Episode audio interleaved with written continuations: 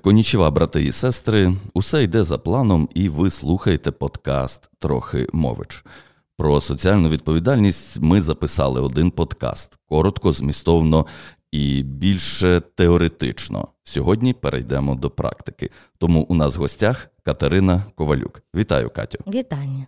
Про соціальну відповідальність компанії Кормотех ми говоритимемо у хронологічній послідовності, але разом з тим звертатимемо увагу на певні важливі моменти, чи то виклики, чи досягнення, ну які власне були пов'язані з тим чи іншим періодом.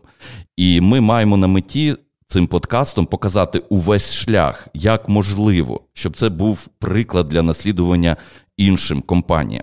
Щоб ви собі, хто слухає цей подкаст, склали уявлення, як соціальна відповідальність працює, як впливає на репутацію бренду, яких ресурсів вимагає, і, врешті, які бенефіти приносить. Це, напевно, найцікавіше. І ще одна важлива заувага: в цьому подкасті ми зосереджуємося тільки на одному з напрямків соціальної відповідальності компанії Кормотех, який пов'язаний безпосередньо з тваринами. Ну, це щоб у вас не склалося враження такої однобокості, бо Кормотех має багато проєктів, пов'язаних з розвитком місцевих громад, наприклад. І чи буде правильно сказати, Катю, що соціальна відповідальність компанії Кормотех, котра пов'язана безпосередньо з тваринами і ставленням до них, розпочалася з проєкту Візьми собаку на роботу?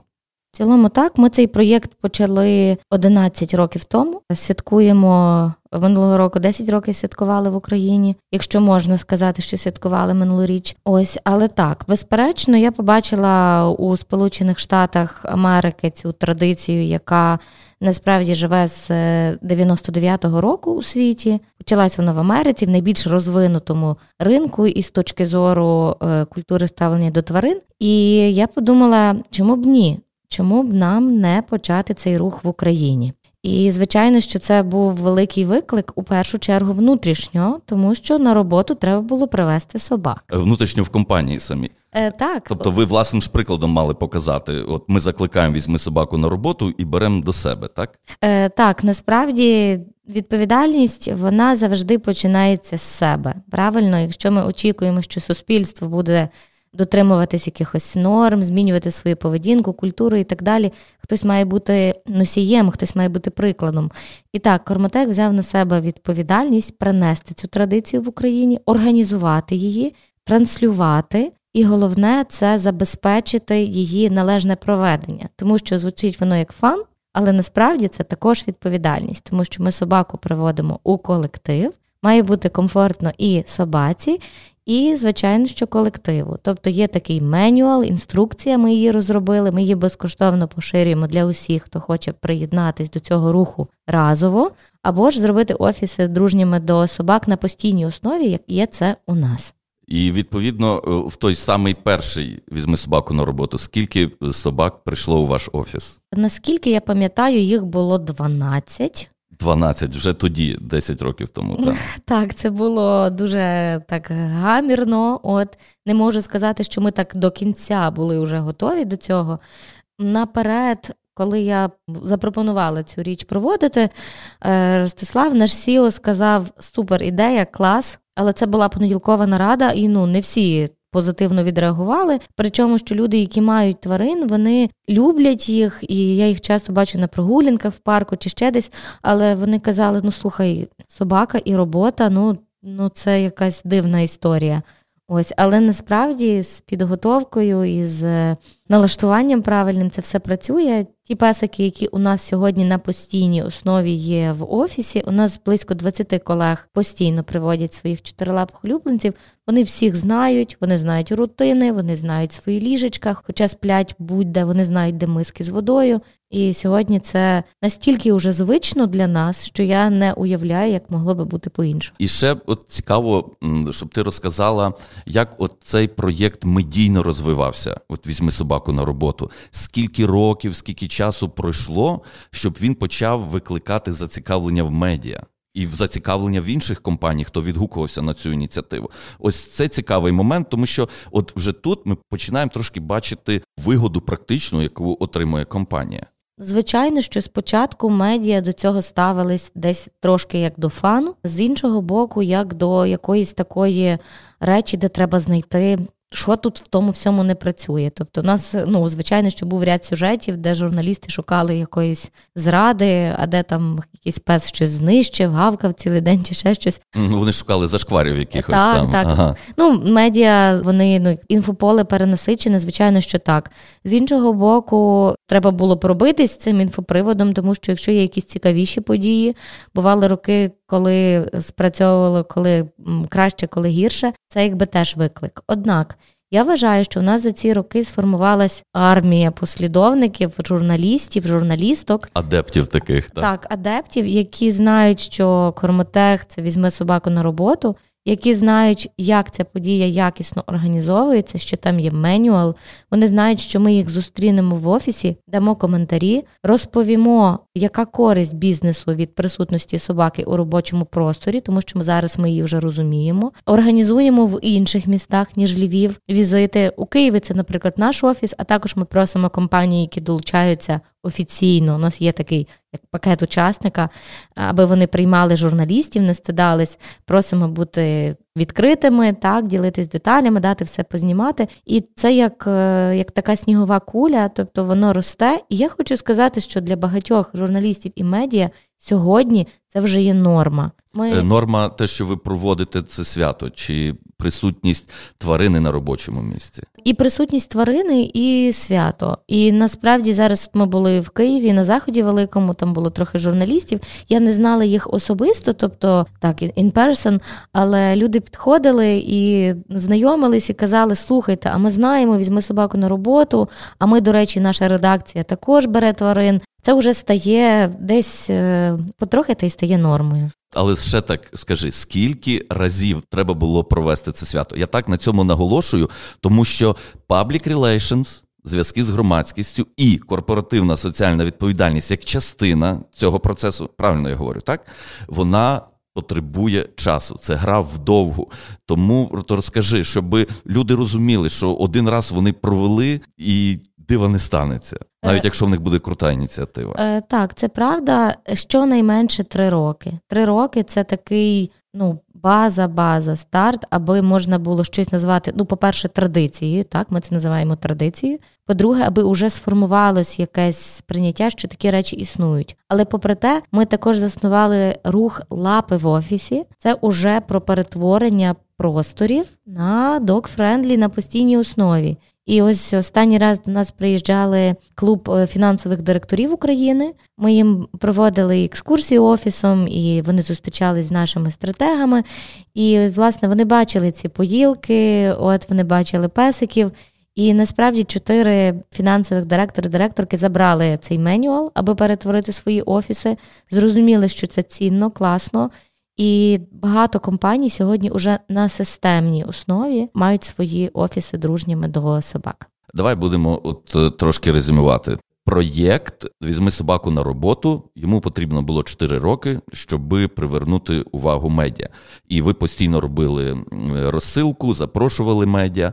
Коли цей проєкт реалізовувався, він з кожним роком вдосконалювався тому що потрібно було розуміти правила і ці всі речі. І тепер він з одноразової акції виріс в лапи в офісі. Так, він виріс одноразової акції в лапи в офісі, однак традиція нікуди не дівається, тому що ті, хто хочуть спробувати, мають право це спробувати. Звісно, я хотів лише показати, що така одна ініціатива вона має ріст далі. І ще я думаю, варто наголосити про правила безпеки якщо ми придумуємо якусь ініціативу, особливо пов'язану з тваринами, ну та будь з чим з дітьми, наприклад, ми можемо щось придумати. Треба обов'язково подумати про безпеку, щоб всім було комфортно. Ти так трошки сказала, що є мануал і є правила безпеки, але ще раз наголоси про те, що потрібно про безпеку думати. Е, безпека і комфорт. Я би їх об'єднала разом, так тобто, звісно, що потрібно, коли ми готуємося, е, дізнатися у колег, чи ні в кого немає алергії, чи ніхто не боїться собак. Так буває така ситуація. Тобто, наша мета не привести собаку в офіс будь-якою ціною. А якщо люди розділяють ці цінності, їм комфортно, то це відповідно зробити. Друге, собаку потрібно адаптувати. Можна вихідними приїхати в офіс, та аби песик там понюхав, познайомився з середовищем. Треба подумати, облаштувати е, простір свого собаки. І е, звісно, що собаки можуть між собою конфліктувати. Так бувають ці ситуації. Ну тут це треба розрулювати, як як будь-який конфлікт на прогулянці чи десь так. Переважно е, хлопчики, та вони можуть як це мірятись силами, ось хвостами. Хвостами, та от, тобто, це все треба звичайно, щоб брати до уваги. І ви могли це все передбачити? Чи було таке, що десь вчилися на своїх помилках? Ну, звичайно, що вчилися на помилках, і слухай, ну це цілком окей. Наприклад, є така важлива деталь: е, чи є у нас поруч з офісом поблизу е, газон, парк, щось, е, де територія, де можна вигулювати собак, чи мають усі наші працівники пакетики, прибрати за своїми собаками. Ми про ці речі, наприклад, дбаємо. Тобто, у нас поруч з дверима лежать пакетики, лежать іграшки, смаколики. Людина може ці всі речі забезпечити. Про це також треба думати. Ти вже тоді мислила цими поняттями корпоративна соціальна відповідальність, що ми маємо щось придумати, якийсь проєкт в цьому напрямку. Ні, ти знаєш, це було абсолютно органічно. Тоді у мене не було таких думок. Я в 2014-2015 році навчалась у британській школі піару, де мене навчали вже якимось основам так цих речей. А до того це було якби інтуїтивно. Але якось вдалося це відчути і розділити з колегами, отримати підтримку. Як я казала, е, схвалення цієї ідеї нашим SEO, воно таке релевантне для усіх таких ідей. Тобто цей супорт є, і він теж не спирався тоді на якісь там парадигми школи і так далі. Це просто було за покликом серця. Отже, пробуйте відчути, е, що вас драйвить.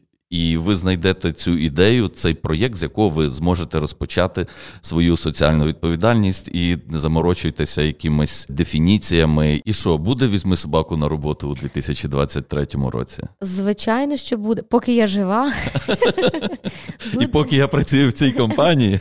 Та ні, слухай. Ну ти ж сама сказала, можуть бути інші компанії. А ні, ну компанії, звісно, що можуть бути інші, але слухай, ця традиція це уже традиція не компанії Кормотех. Так, ми все ще є драйвером цієї традиції. Традиція є вже на Вікіпедії, медіа вже знають про неї. Однак хтось має бути першоджерелом, першоголосом. І так це робить Кормотех. Але чи завадить, наприклад, візьми собаку на роботу, Каті Ковалюк чи комусь іншому працювати в якійсь іншій компанії і приводити туди собаку? Та, мабуть, що ні. Мабуть, що ні. Тому візьми собаку на роботу буде, візьми собаку на роботу бути. І я запрошую усіх хто хоче спробувати 23 червня 2023 року доєднатись до цієї акції, шукайте ну, у Фейсбуку подію, шукайте менюал, тобто ця вся інформація є доступна. Долучайтесь до цього руху, спробуйте, підготуйтесь і давайте змінювати цей чотирилапий світ на краще. І і двоногий. І двоногий. Шість. Шість. Шість. То виходить шість. Ще щось додасиш про собаку на роботу? Чи ми перейдемо до наступного проєкту? Я додам лише, що кількість безпритульних тварин на вулицях вона є десь наслідком безвідповідального ставлення,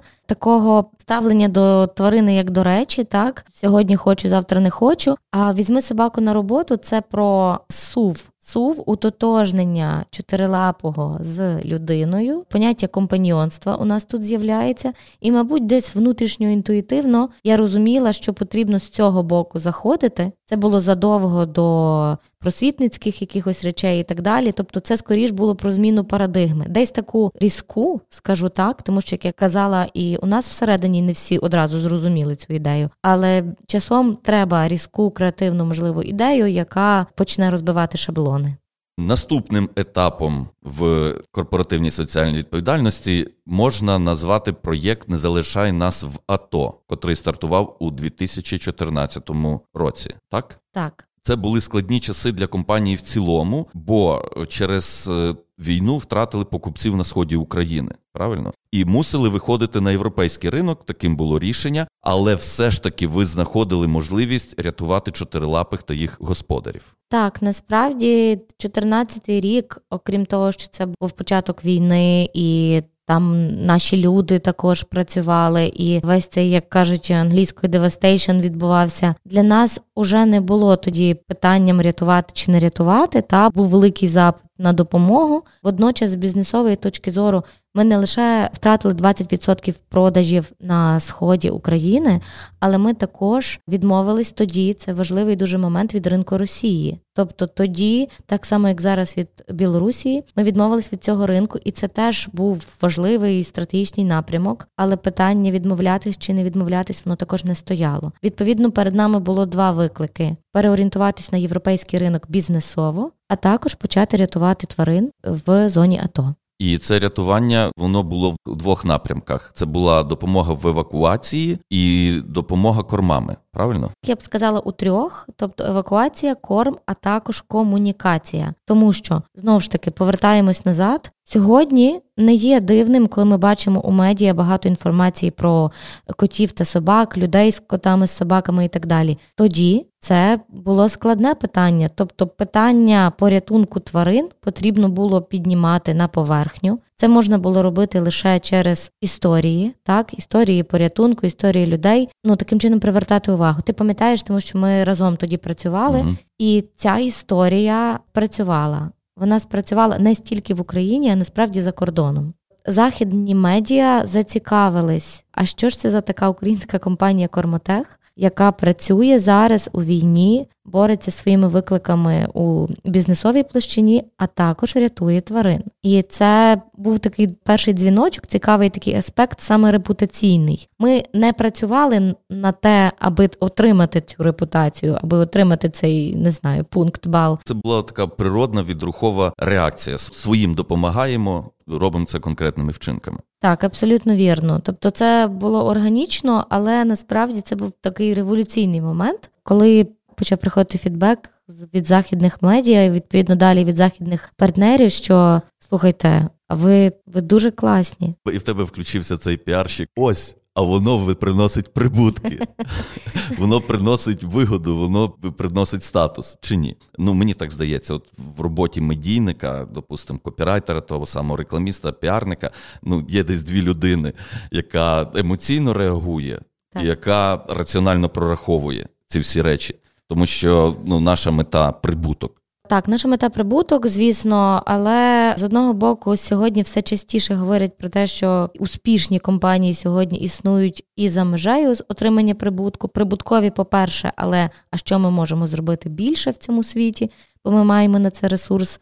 З іншого боку, репутація це той актив, який не продає прямо, а він створює контекст. Уявимо, у нас є партнер, з яким у нас йдуть перемовини. Цей партнер, поза тим, що в нього є бізнесові інтереси, це людина.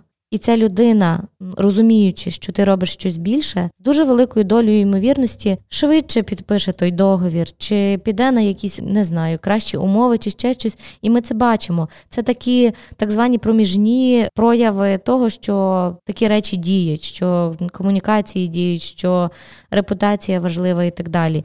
І я насправді для себе у роботі маю метрики таких е, там кампаній, наприклад, на три роки, так, робота на три роки, які вона результати приносить. Але у мене завжди є проміжні результати, що воно працює. І ці результати в основному є саме бізнесовими. Я продовжу цю думку твою. Мені подобається ця метафора, що якщо реклама це двигун торгівлі, автомобіль, який їде, то піар і репутація це зелене світло світлофора, яке допомагає нам рухатись по цим дорогам швидше, аніж інші. Зелене світло, вітер, який з нами дме Попутний. Так, е, попутний. Це безперечно, це про це. Якщо вже ти згадала про те, що західні медіа почали говорити про не залишай нас в АТО, я тут же згадав оцю от історію з Pet Food Industry, з цим журналом. Так, це легендарне видання. У нього ключова якби аудиторія це Америка. Однак він має глобальну підписку, і там є і європейські компанії, і так далі. І у них є різні профілі. Зокрема, у них є така типова рубрика, де вони пишуть про нові компанії у галузі Петкер. Петкер це галузь догляду за домашніми улюбленцями, яка дуже динамічно приростає, тобто компанії постійно з'являються, є про кого писати. І я в якийсь момент до них постукала, кажу: Привіт, ми тут українська компанія Кормотех, а напишіть про нас. Вони кажуть, звісно, напишемо, але, будь ласка, там в порядку живої черги. От але коли вони у 15 році якийсь з наших матеріалів про порятунок тварин був перекладений англійською, потрапив до них, і вони це побачили. Вони одразу поставили нас першими в чергу та взяли інтерв'ю в Ростислава, в нашого Сіо, і про бізнес, і про соціальну ініціативу «Не залишай нас в АТО». І це був такий ну неочікуваний момент. Це такий наш галузевий Форбс. От репутаційні бали, якщо так е, прагматизувати, вони звичайно що одразу прийшли, та і від партнерів, і в контрактах, і в інших речах. Так, це те, як я кажу, що був оцей клік, що ух ти, це ти робиш добрі справи, і вони тобі включають зелене світло. Коли запустився проект Не залишай нас в АТО, з'явився сайт і соціальні мережі Кормотех і Соціум. Так. І ось це також важливо створювати свої майданчики і самому розповідати про свої добрі справи. От ще зроби акцент на цьому, тому що в нас є трошки такий стереотип: а чого я буду говорити про добрі справи? А не треба так себе хвалити, не треба про себе розповідати. Але ж навпаки, це треба робити. Бо якби ви не розповідали, про вас би не почули інші. Та абсолютно вірно. З'явилася окрема сторінка Кормотех і соціум. І та я навіть від своїх менторів, від та людей, яких я дуже поважаю, отримувала фідбек, що це хороша ідея. Цей сайт з'явився у контексті саме тварин. І з часом ми вирішили його перетворити в онлайн-журнал для людей, для петперентів, які мають тварин, планують завести тварин. І він у нас навіть є розроблений. Просто ну наразі він на холді, тому що на даний момент ми фокусуємось на тому, аби рятувати саме чотирилапих у війні. Однак підхід, що кожна аудиторія має мати свій майданчик, він насправді правильний. Ну і це важливо. Це є перше джерело інформації про нас. Там лежить та актуальна, релевантна, відповідним чином подана інформація, куди вже можна скеровувати інших. Слухай, е, я скажу, що найбільше, найкраще завжди працює сторітелінг. Ну тим паче в Україні, де довіра до інституції є не надто високою. Я часто звернусь до тебе за запитом, запитом, який я би мала сформувати в якусь інституцію, проконсультуватись, ніж е, куди інде. І це також впливає на комунікації, тому що ми більше віримо людському, ми більше віримо історіям людей, які такі, як ми. Також в той час е, надавали корми службовим собакам. Коли це розпочалася ця от співпраця? Службовими собаками ми працюємо давно, і звісно, у війні, в усій війні і у великій війні, зокрема, ми намагаємось допомагати, і це і Нацгвардія, і поліція, це ДСНСники. Собак на службі сьогодні є дуже багато, і вони потребують належного харчування. Ось це теж гарна історія. Всі ми знаємо про собаку патрона чи інших собак, які, на мою думку, займають уже якусь особливу нішу. То важко назвати, як в Радянському Союзі та ставились до тварин, як до чогось такого. Неважливо, як там людина вінець природи і так далі. uh Тобто зараз вже є поняття компаньйонства, а війна, вона, якщо так можна сказати, підсвічує важливу роль і цінність тварин в Ну вони побратимами стають так. на полі бою. Так, вони стають побратимами, вони сильніші від нас у чомусь, так, спритніші, вони мають кращий нюх, вони допомагають нам, вони рятують нас, вони стають побратимами. Але ж були ще закиди. Навіщо ви рятуєте тварин? Краще допоможіть людям. Ну навіть в 2014 році Е, були. Звичайно, що були, і з цим було важко працювати, тому що ти рятуєш так. Тобто, це дуже все емоційно. У тебе в телефоні людина плаче, не знаю, на Донеччині, так що їй потрібен порятунок, вона не знає, чим годувати там притулкових своїх тварин. А з другого боку, тобі у соцмережах пишуть, навіщо ви рятуєте тварин, якщо люди вмирають від раку. І це був. Для мене сигнал про те, що люди не розуміють, що тварини теж живі істоти, що вони такі ж, як ми. Цього розуміння не було. Те, що я бачу зараз, і для мене це про фантастичний сув саме у гуманності сув у так званий біоцентризм. Люди не запитують, навіщо ви рятуєте тварин. Цього запитання на порядку денному немає. Ти розумієш, скільки людей виїжджало з тваринами? Коли розпочалося повномасштабне вторгнення, я живу біля залізничного вокзалу, я от на дві, на три, на чотири години в день виходив і таким човником ходив. По вокзалу допомагав людям носити торби, дітей і так далі. Комусь допомагав, завозив е, там в ці притулки переночувати. І скільки людей от ішли з котами. Скільки разів мене обіцяли ті коти.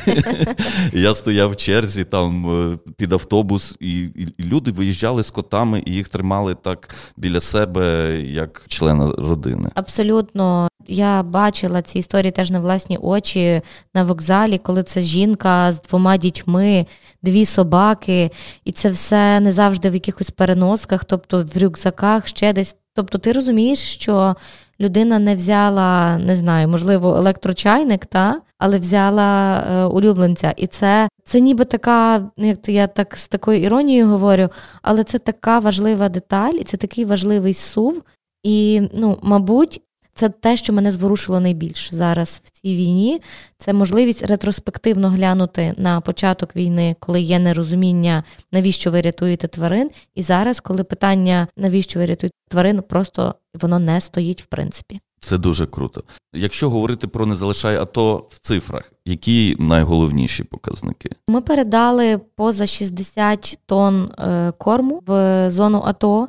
Далі відбувався ну цей, на жаль, переділ територій, та тобто хтось залишився в окупації, хтось е, релокувався, так, є притулки, які релокувались.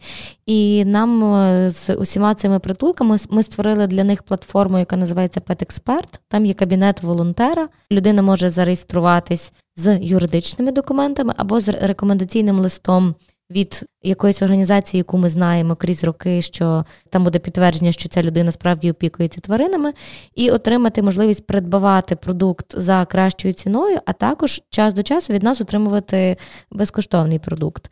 Тобто, ми якби зробили дві речі: тоді допомогли в катастрофі фізично. І друга річ це збудували платформу, аби е, коли життя довкола цих притулків почало відновлюватись, аби вони мали е, можливість забезпечувати себе кормом. Ви слухали подкаст Трохи мович. У нас в гостях була Катерина Ковалюк, і ми говорили про соціальну відповідальність на прикладі компанії Кормотех. Якщо хочете зробити добру справу, підтримайте наш подкаст на сайті crespo.com.ua.